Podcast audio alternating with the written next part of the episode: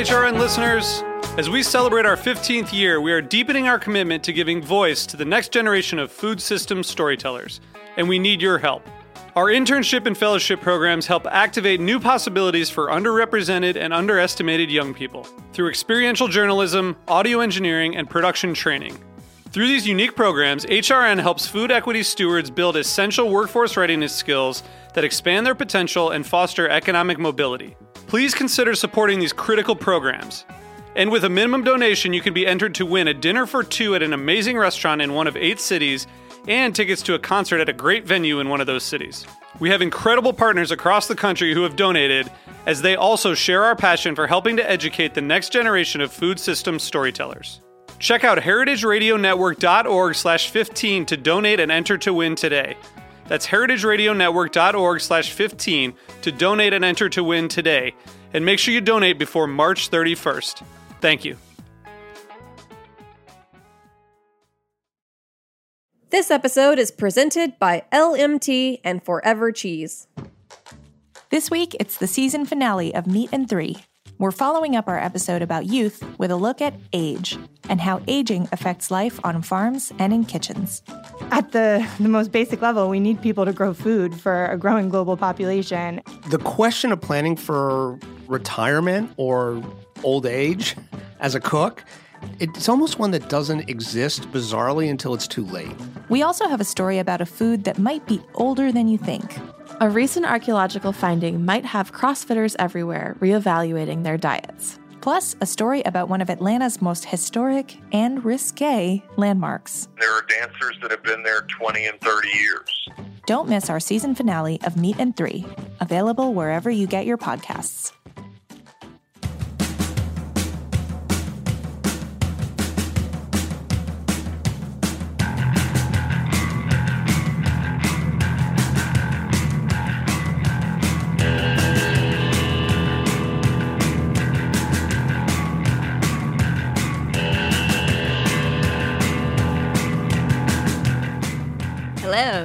This is Dana Cowin, and you are listening to Speaking Broadly on Heritage Radio Network.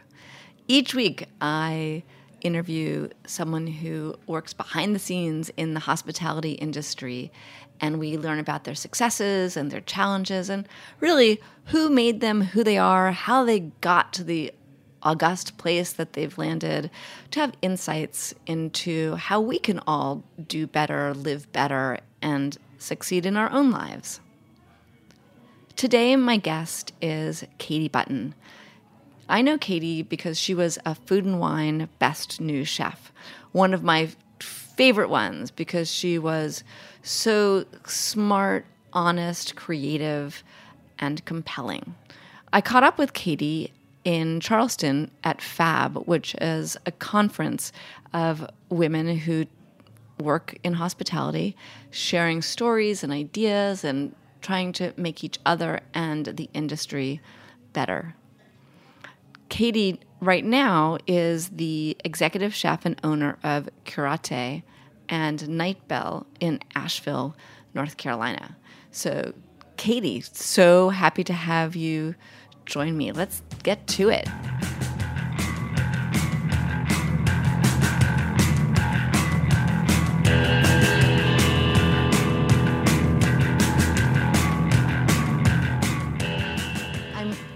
Interested in people whose paths have not been linear, and your path has not been linear at all. No, definitely not. and um, I was hoping you could tell the the story of what you started out thinking that you wanted to do and why and what that moment was when you realized I'm really not going to do this anymore and made a switch. Sure. So I um let's see, I was, you know, probably your typical high school senior who has no clue what they want to do in their life and they're just kind of like grasping at ideas and you know i was following when i went into college the idea that i needed to study something that i would get a job in that would secure me job security for the rest of my life because that was success and a career. And um, I was pretty good at math and science, so I ended up studying chemical engineering in um, in college. And of course, I was eh, kind of I kind of dr- like trudged my way through it all, but um, and made it. But I wasn't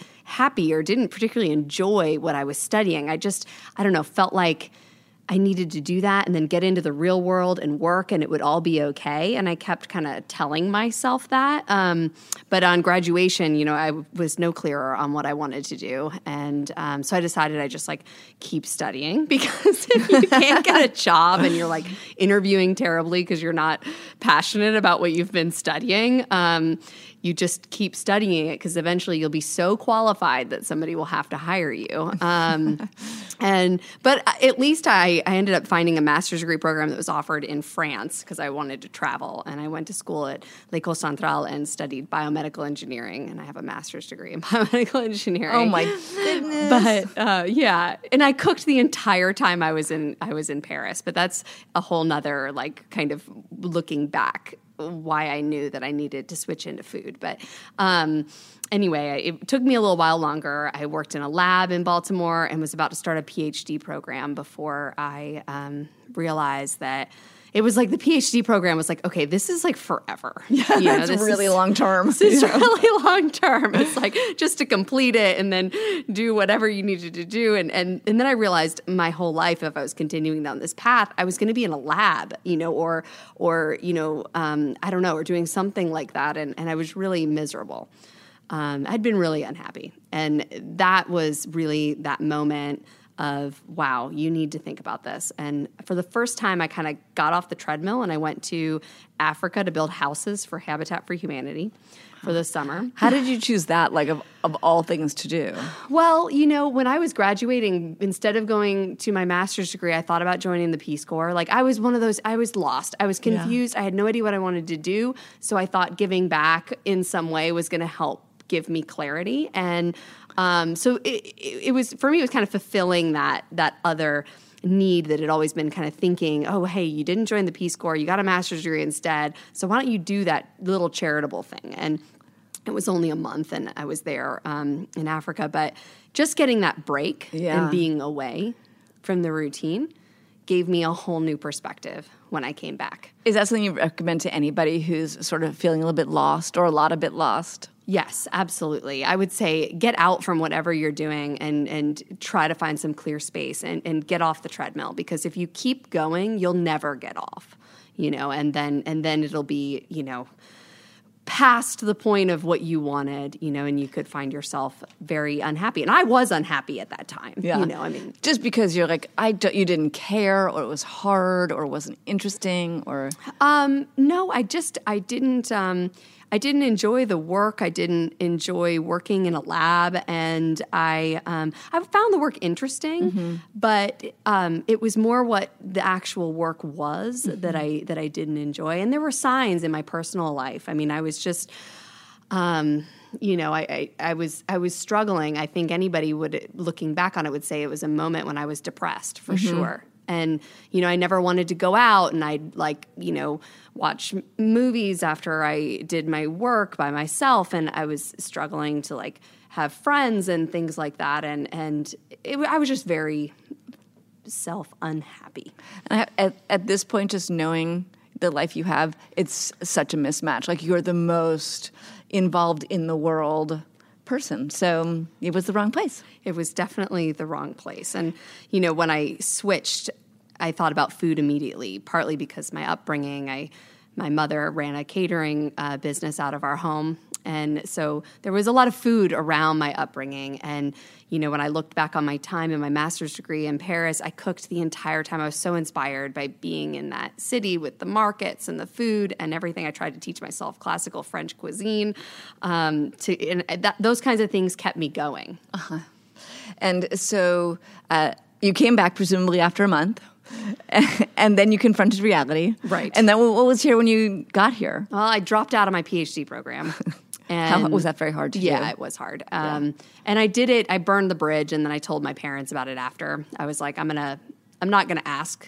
Not that because I felt like they would have given me practical advice, and that wasn't what I wanted. You know, it was like I had made my decision and I cut it, burned the bridge, and then um, and then after, you know, um, You burned the bridge because uh, you had signed up to work with a professor, and then uh, why did Yes, you burn the exactly. I had already accepted a position in uh, a PhD program. I had, um, you know, started talking about what my PhD project was going to be. I'd started doing some research. I was all set to start in this paid position. I feel good that I quit before they started paying me. So was, um, you know, um, before they didn't get, you know, so they got nothing, but they didn't pay anything for nothing Right. out of it. But um, and then you know, I just I was in DC and I needed to pay my rent. I decided I was just going to stay where I was.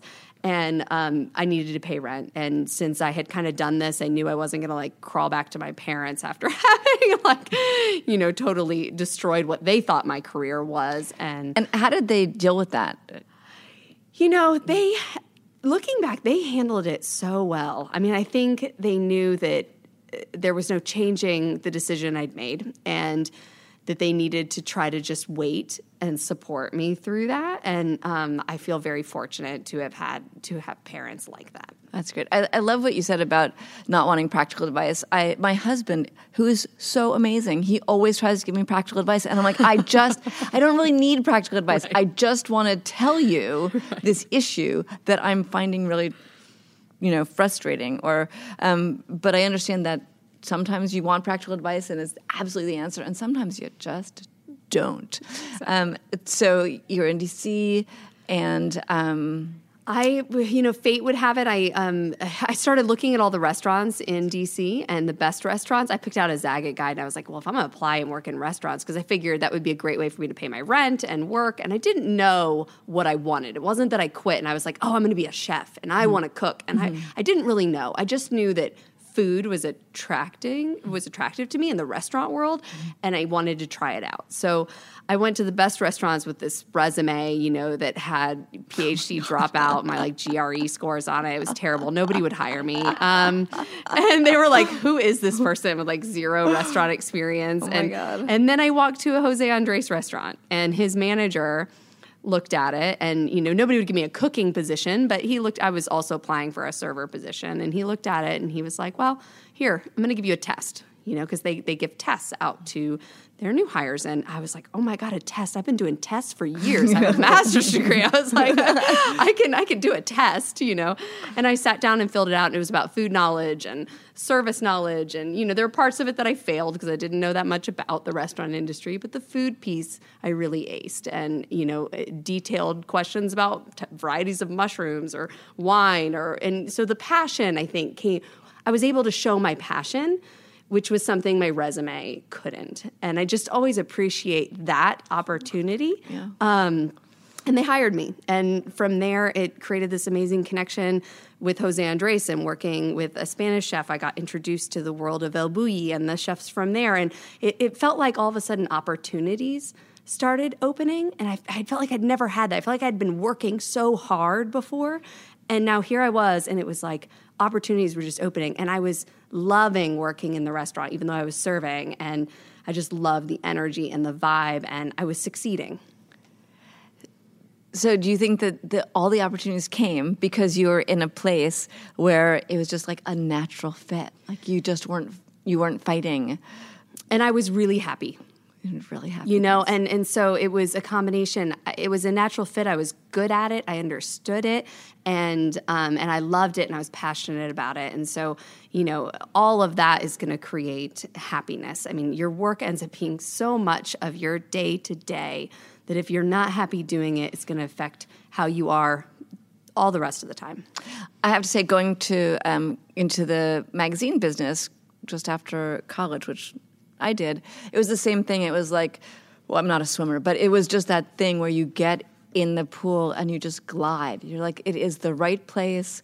I understand it intuitively, instinctively. No one has to teach me anything. I don't have to study anything because it is just like who I am, and um, and that was for 30 years such a beautiful thing to do to feel you wake up every day and you're completely in sync with um, you know well Okay, that's an exaggeration. There were really some horrible downtimes, but in general, um, you know that you're you're in, in sync. I can appreciate that. Is there something about um, chemical engineering that is an intersection with food? Yeah, absolutely. I mean, I think actually my background has really helped me be a successful chef. You know, I um, now when I when I was creating our restaurant Cúrate, and um, you know, we're creating recipes. I don't I don't leave anything to chance. You know, I'm I'm I'm a person who's very detailed, very organized, and you know, I, I create systems. Like it, engineering is all about creating systems, and that is what I was able to bring to the restaurant. I was like, love food, love cooking. I'm going to cook this, but then I'm going to create a system so that all these other people will cook it exactly like I would cook it. And um, I think that that's been really important and a big part of our success. And um, what are the systems you put in place? Well, I mean, starting, I mean, a lot of it is just uh, it's it's standard things. It's like order guides and inventory and recipes that are detailed out by weight versus volume because too many people don't volume measure properly, and then it's it scales up better if it's by weight and scales down better if it's by weight. And you know, so I, I immediately did all of that um, and just really detailed about what things should look like at different steps or what temperature they should be to give people concrete um, information. And i tell everybody that i hire who works for me is you know it's it's it's if you don't like system structure and you know rules and things like that this isn't going to be the place for you because that's very important. That's who i am. That's how we do what we do. And um, you know, if you want to come in and just mix a few things together and create something on the fly, you know, it's it's just it's just not me. It's good to know. I mean, in every way, it's good to know who you are uh, because you get then have the right people working for you. There's no disappointment. I mean, clarity, communication, system structure is. Um, there's so much creativity once you have the structure. Right. You just can't have creativity if there's literally no right. structure. Um, and you've been tremendously successful. I mean, among things that I'm proud of is that you're a Food My Best New Chef, uh, but you've also had uh, you know challenges, and uh, we're on a panel together about failure, which I don't I don't really believe in failure because I feel like it's um, things go wrong, things go right, but failure just seems so final. But what are the things that have gone wrong that you've had to, you know, come back from and what Sure. Yeah. So, you know, everybody says that opening your second restaurant is your hardest. Um, I don't know. The first one I look back, that was pretty darn hard. So I'm not really sure if that's necessarily true, but but the second one definitely is is hard, and I think it's different for for everybody. Um, uh, for us, you know, we had a concept that we wanted to create of a of a craft cocktail bar and uh, bar snacks, and you know we opened it, and it just didn't take.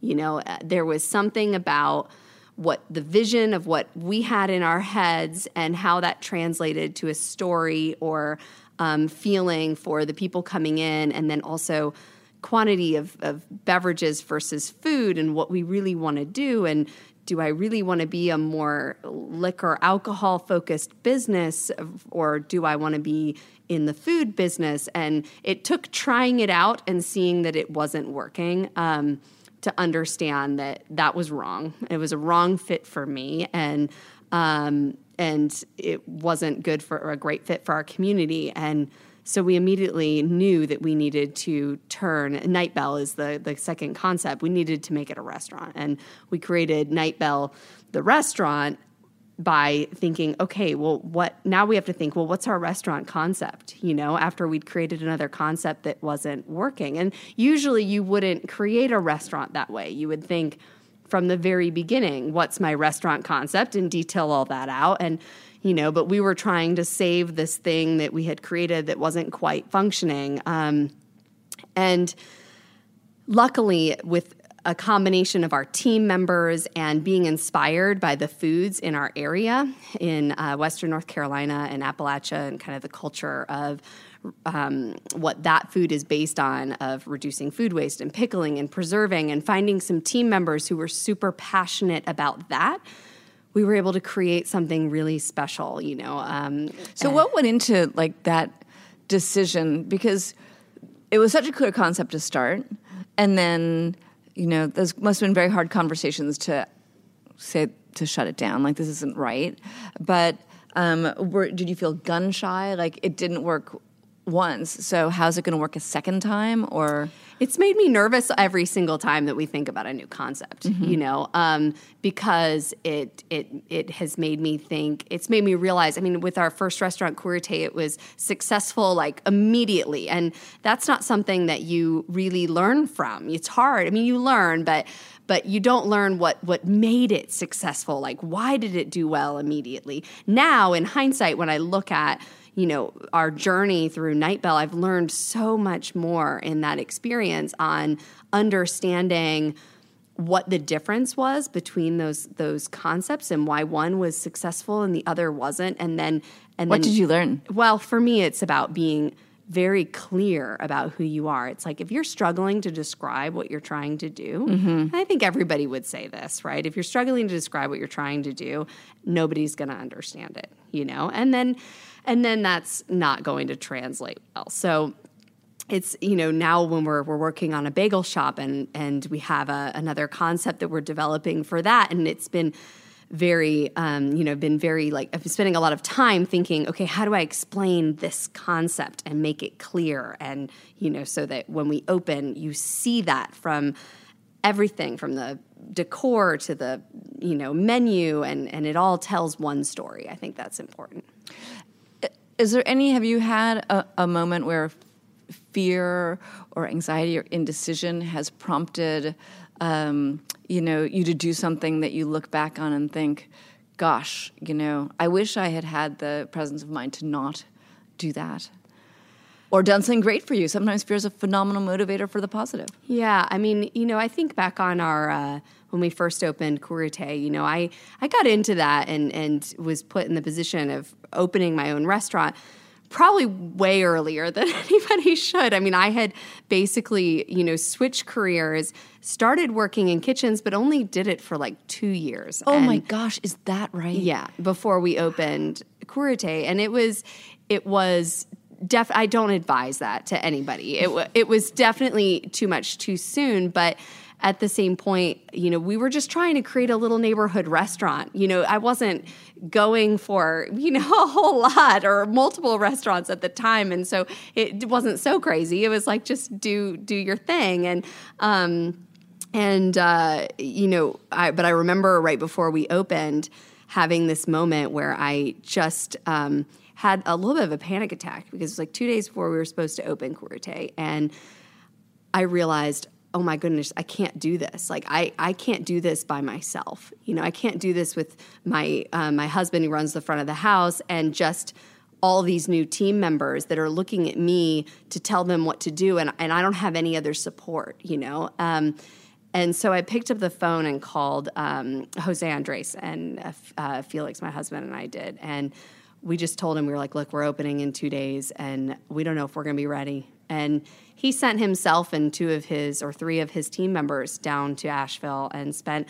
they spent two nights with us. They weren't even there like a super long period of time, but like, or two days or three days. But it was the most amazing help and exactly what we needed because all of a sudden I had friends and people that I trusted, somebody who was able to help me like oversee the saute station or the prep kitchen or create that first initial order list because I couldn't teach everybody everything that I wanted at the same time. And I think I was really naive in thinking that I, could in the beginning. So. That I, I haven't heard that story, but how fantastic! I mean, Jose, who's now you know solving the um, crisis in Puerto Rico. Actually, I saw him um, a couple of days ago, and he was going to Guatemala. He's. So he's amazing, and he's really good. You know, you need him, he'll come. But I think the idea that you asked to me is the most um, compelling part because it's so hard to ask for something. Was that hard to do, or Sure. Yeah. It was it was really hard to to pick up the phone and ask for that. But you know, as soon as we got the response, I mean, he just reacted so positively. It, he didn't even think about it. He didn't even ask. He was like, no problem. And the next thing I knew, they had flights booked and they were coming down. And, you know, it was just amazing. And, you know, he's there opening night, like carving ham on the front of the bar. And somebody's walking by and they come in and they're like, wait, are you Jose Andres? and if so, why are you here? What are you doing? And why are you in Asheville? You know, and it was just, it was just really, um, it was, it was really special. Um, that is a reminder to ask for what you need and also to recognize when you don't have what you need, right? Because you could have just blown through it, been like, I can tough this out, right? Like, I mean, how hard can it be to train people? And I'm just going to keep going. Um, it would have been, I mean, I, I, think that it would have been disaster if I would have kept trying to do it myself, or it just would have taken a lot longer, you know. And and with a restaurant, when you open it, you you go from zero to sixty the day that you open, right? You yeah. serve people food, you do the whole thing, and the beverage and the service. I mean, it's even friends and family. I mean, it's friends and family. You know, yes, they might be getting a, a, a benefit or everything's free or whatever you're doing for them, but you're you're still putting yourself out there, and and it's all immediate and instant. Um, it's it's a really challenging industry.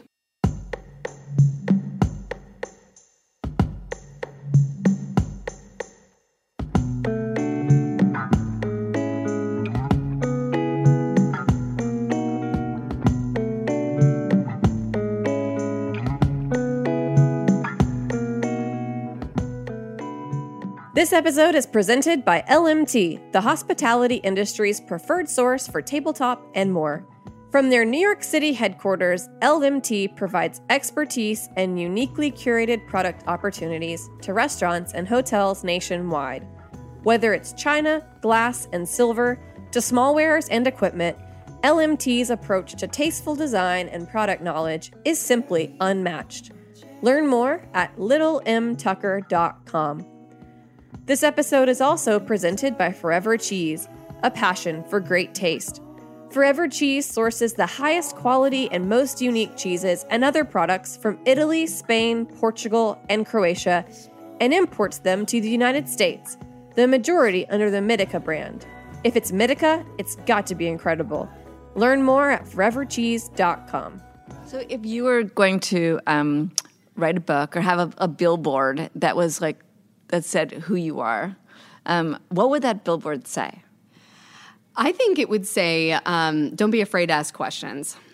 I think because I, uh, a lot of people would say I went, you know, the shortcut. I didn't go to culinary school. I worked in restaurants, and then I skipped the traditional steps into running my own restaurant. Um, I had to ask questions of everybody. And, and in the beginning, it was even asking my line cooks who had worked at these other places and, you know, being humble enough to ask for um, ideas and being open to those and not thinking about them as a reflection of something you don't know or some you know um, making you inferior um, in some way. It's more about gathering as much knowledge as you can. I like to think of myself as a sponge. I'm like if i ask a question i learn it and then i do it and i never have to ask that question again. So the um, how do you lead and ask questions at the same time? So, for example, you could have those line cooks who are like, "I cannot believe she just asked me how to make mole." Well, it's not be mole in your restaurant, right. but um, you know, how how does that sync up with being a strong leader? I mean, it it was uh, it was hard in the beginning to. Um, I think also because I was young, I was in my twenties, and when we first opened, and a lot of my team was older than me and people, so I wanted to lean on them and ask them things, and it was it was definitely challenging at first, but then. You know, you earn respect by um, the hard work and doing it, and they just saw. You know, I mean, it's like nobody was going to say I wasn't working as hard as I possibly could to make this thing, and that it wasn't come. The only reason it was coming together and existed in the first place was because I was doing all of that. You know, so it's just understanding that and and knowing that the other pieces, um, you know, that you're learning along the way are um, smaller components in the end. What about working with your husband? Your completely adorable husband. Um, is that is that difficult? Is it um, delightful? Like, what is that? And and then your family is involved yes. too, right? As investors in your um, restaurants. I um you know, I love working with my husband. We met working together, and we are very much like um, in in uh, in Spain. They they call it, you know, your half orange is your like soulmate, you know, and we're very much like two halves make a whole. Like I, we talk about it all the time that we we create one super person, you know, or, out of the two of us, you know, who can like tackle anything. And we have such different strengths, and um, and so we complement each other really well. And there isn't a decision. I mean, there are so many decisions that happen. We just do them jointly. You know, we talk about menu together. And even though I'm the one, like, he'll be like, Katie, I really think we should put an ajo blanco on the menu because, you know, he's from Spain and, and he's got that culture and that background. And I'm like, well, I've never had ajo blanco. Can you tell me about it? And then, and then I test it and I try it and then he tastes it. And then we're like, wow, that's it. We've landed on it, you know? And, um, and no just- friction, just like all peace. no, I mean, you know, sometimes when I bring him something and and I tell him like, okay, so there's this one flaw in it, but I'm going to change that. And then like the first thing he tells me is about that flaw that I already pointed out to him and I'm just like it's really frustrating. Or when he tells me something that I know deep down is right and that and that I didn't I didn't execute something properly or whatever. He's very honest with me about it, and and it's always it irks me because I always know he's right, and and that can be kind of hard. But um, So the art of compromise um, is incredibly important. I always feel like it's such a it's a struggle when two people have different opinions. It doesn't sound like you suffer from that too much, but um, to you know to find that middle ground because one person is not getting their way. Right. Uh, do you have a thought about that? You know, I think that um, that is that is a struggle. So not only am I in business with my husband, but I am in business with my parents. It's the four of us. We're we're all four owners, and so in the you're right. My husband and I we tend to be on the same page because we talk things through together. But um, there's frequent times when the four of us come together and somebody is not on the same page from the rest of the group, and because they have different background or values or um, whatever um, other core values they have that's driving them that makes them think a little bit differently.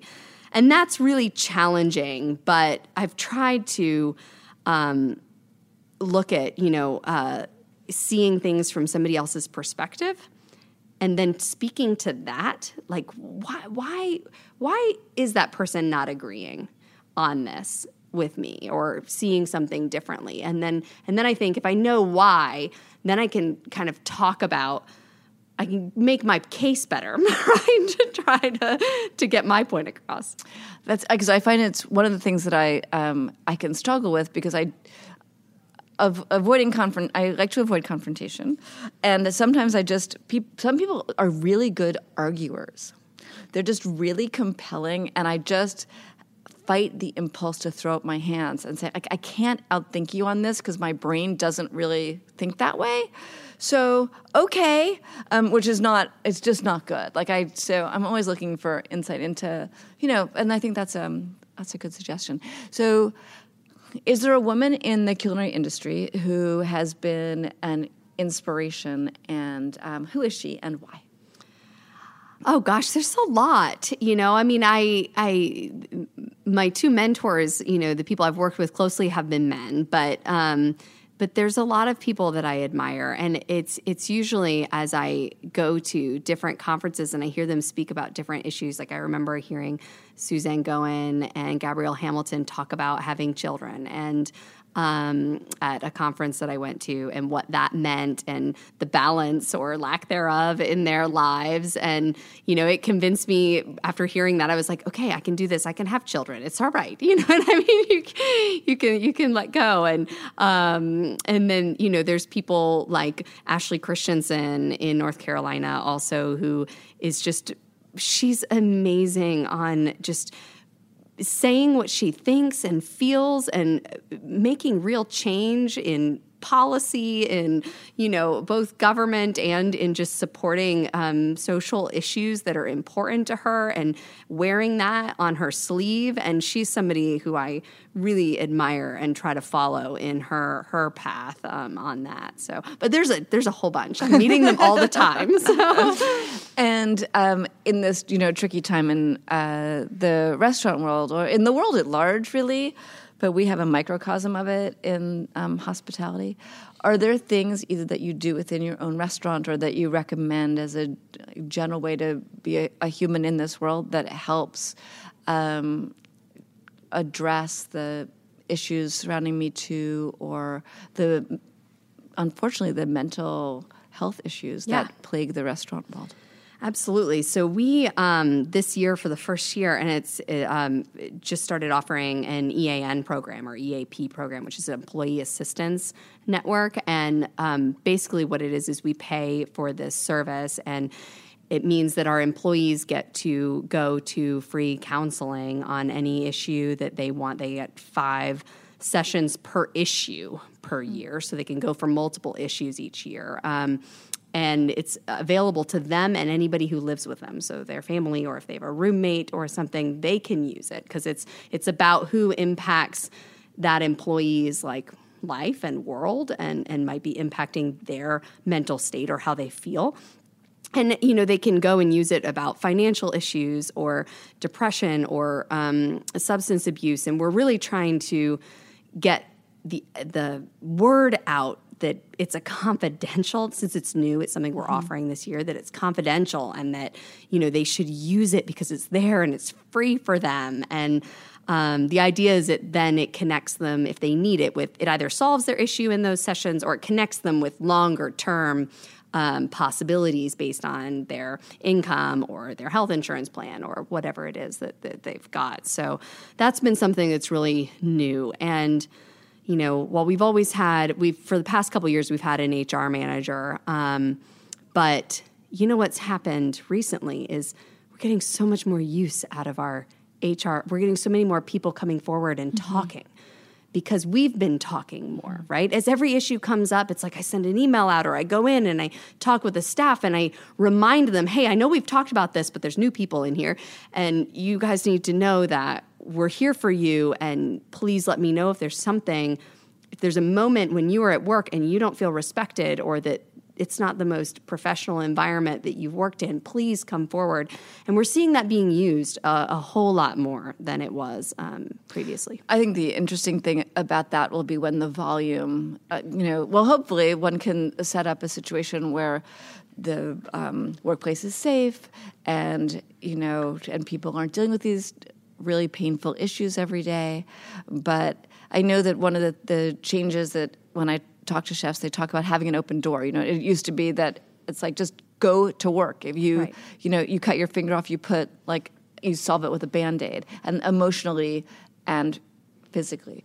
But when the chef opens their door, which we're all recommending, that it's very time consuming, and it's societal. You know, like we can only do so much. So I think it's, it will be interesting to see how we can integrate, um, you know, these programs, but also what we can do like in the larger world to uplift people. And I think as you get bigger, you know, it's true that as we get bigger, I might be, I, I'm not the person who's going to be able to field all of those questions. But, you know, my chef de cuisine at one of my restaurants just this past week presented with me this idea of mentorship.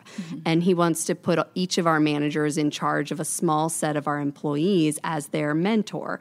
And he, the purpose is, is that that person is charged with checking in on those people, not just about their work and how they cut an onion, but you know about what's going on in their personal lives. And if if if they're noticing that they're off or something, they're having those conversations with them, and that's becomes part of the manager's responsibility.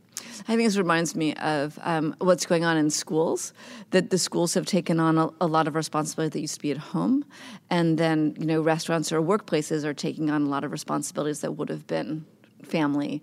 Um, so your work becomes your family in some way. I mean, not just in the taking care and being that that place where you know that you can turn to somebody um, for help. Uh, I think that's it.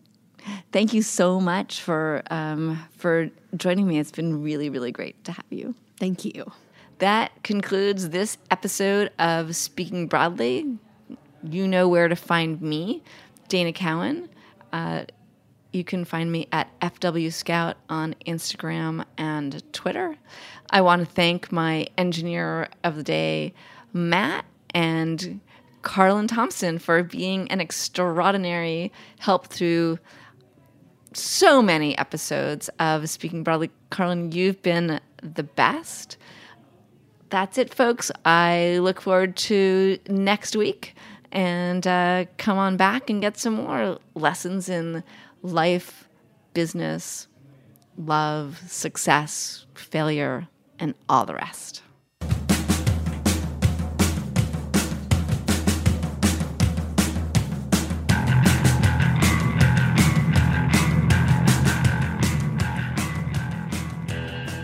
Thanks for listening to Heritage Radio Network, food radio supported by you.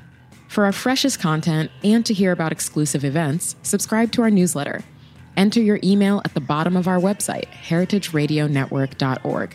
Connect with us on Facebook, Instagram, and Twitter at heritage underscore radio. Heritage Radio Network is a nonprofit organization driving conversations to make the world a better, fairer, more delicious place. And we couldn't do it without support from listeners like you. Want to be a part of the food world's most innovative community? Rate the shows you like, tell your friends, and please join our community by becoming a member. Just click on the beating heart at the top right of our homepage. Thanks for listening.